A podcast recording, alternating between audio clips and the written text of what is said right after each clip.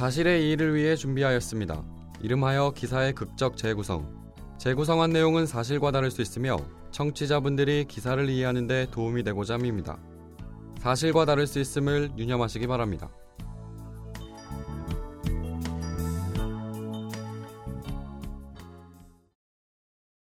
남성경 씨, 왜 그래요? 괜찮아요? 숨 쉬어봐요, 숨. 자, 길게 들이마시고 내쉬고. 이번 객실 서비스는 제가 할 테니까 여기서 좀 쉬고 계세요.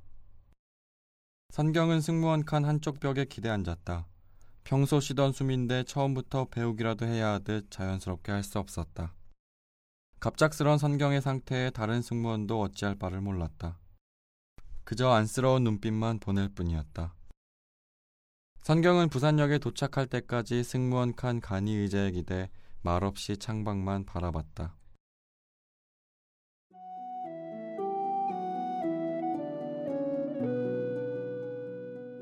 그날 일이 있은 후 선경은 월차를 내 병원을 찾았다. 내과를 찾았다. 스트레스성 질환이라고 말했다. 몸에 이상이 있는 것은 아닌지 산부인과도 들러보았다. 성경의 증상에 대한 뚜렷한 이유와 병명을 말해주지 않았다. 혹시나 하는 마음에 마지막으로 신경정신과를 방문했다. 언제부터 이런 증상이 발생했습니까? 상황이 이 지경이 됐는데도 병원을 찾지 않으셨어요? 남성경 씨, 지금 심각한 우울증 증상과 공황 장애를 겪고 있습니다. 우울증이야 사회에 있는 누구나 겪는 일이라 생각했다. 업무 스트레스로 간혹 답답함과 짜증이 나긴 했지만 주변 사람도 겪는 일이니 병이라 생각하지 못했다. 더군다나 공황장애라는 말은 TV에서나 가끔 들어봤지 선경이 그 상태일 것이란 생각은 상상도 못했다. 남성경 씨, 앞으로 주기적으로 정신과를 찾아 상담받고 치료 진행하시죠. 이 상태로 계속 생활하시면 본인한테 정말 위험해질 수도 있습니다. 2006년 선경은 지상을 책임지는 승무원이 되었다. 비행기에서만이 아닌 지상의 고속철도 내에서 목적지까지 고객의 안전과 서비스를 책임지는 역할이었다. 직업의 자부심을 느끼며 사회생활을 시작했다. 그러나 연차가 쌓일수록 회의감과 정신적 고통은 깊어져만 갔다.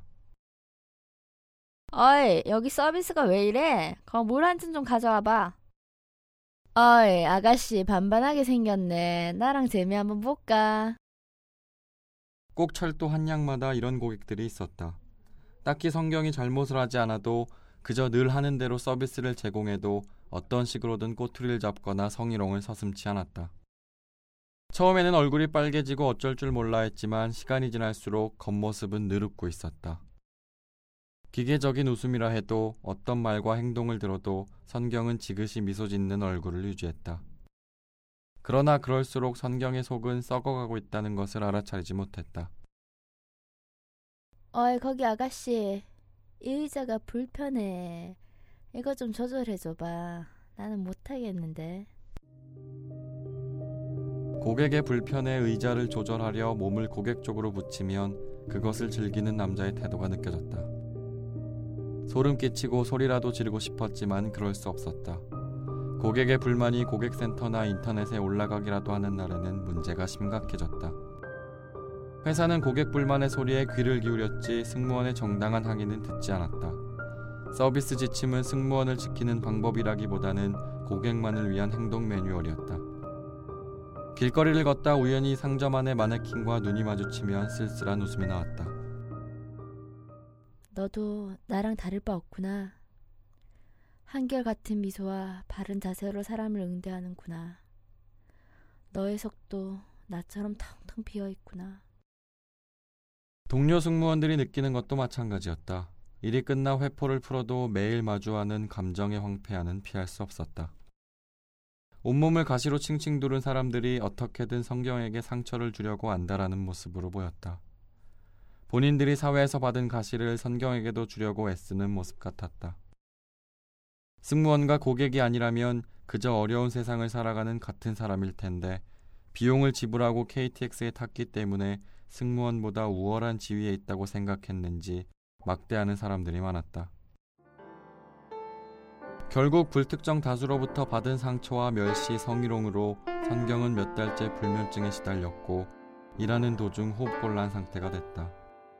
병원에서는 우울증과 공황장애 진단을 받았다. 사람은 누구나 존중받아야 한다.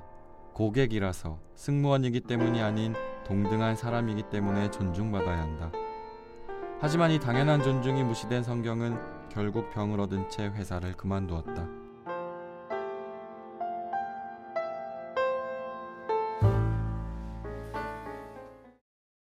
고객의 잦은 성희롱과 폭언 욕설에 우울증과 공황장애 진단을 받은 감정 노동자가 산업재해를 인정받았습니다.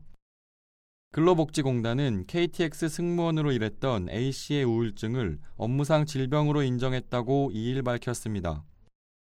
감정 노동자로서 KTX 여승무원의 우울증과 업무의 연관성이 입증된 것은 이번이 처음입니다. 공단 관계자는 A씨의 산재 심사를 담당한 서울 업무상 질병판정위원회가 승객에 의한 반복적 스트레스가 우울증을 유발한 것으로 판단했다고 말했습니다. 코레일 자회사인 코레일 관광개발에 입사한 A씨는 2006년부터 2012년까지 서울 용산지사에 근무하면서 고객으로부터 재미 한번 보자, 만나자 등 성희롱과 폭언 욕설에 시달렸습니다. 그는 2013년 말 병원에서 우울증과 공황장애 진단을 받고 이듬해 퇴사한 것으로 알려졌습니다.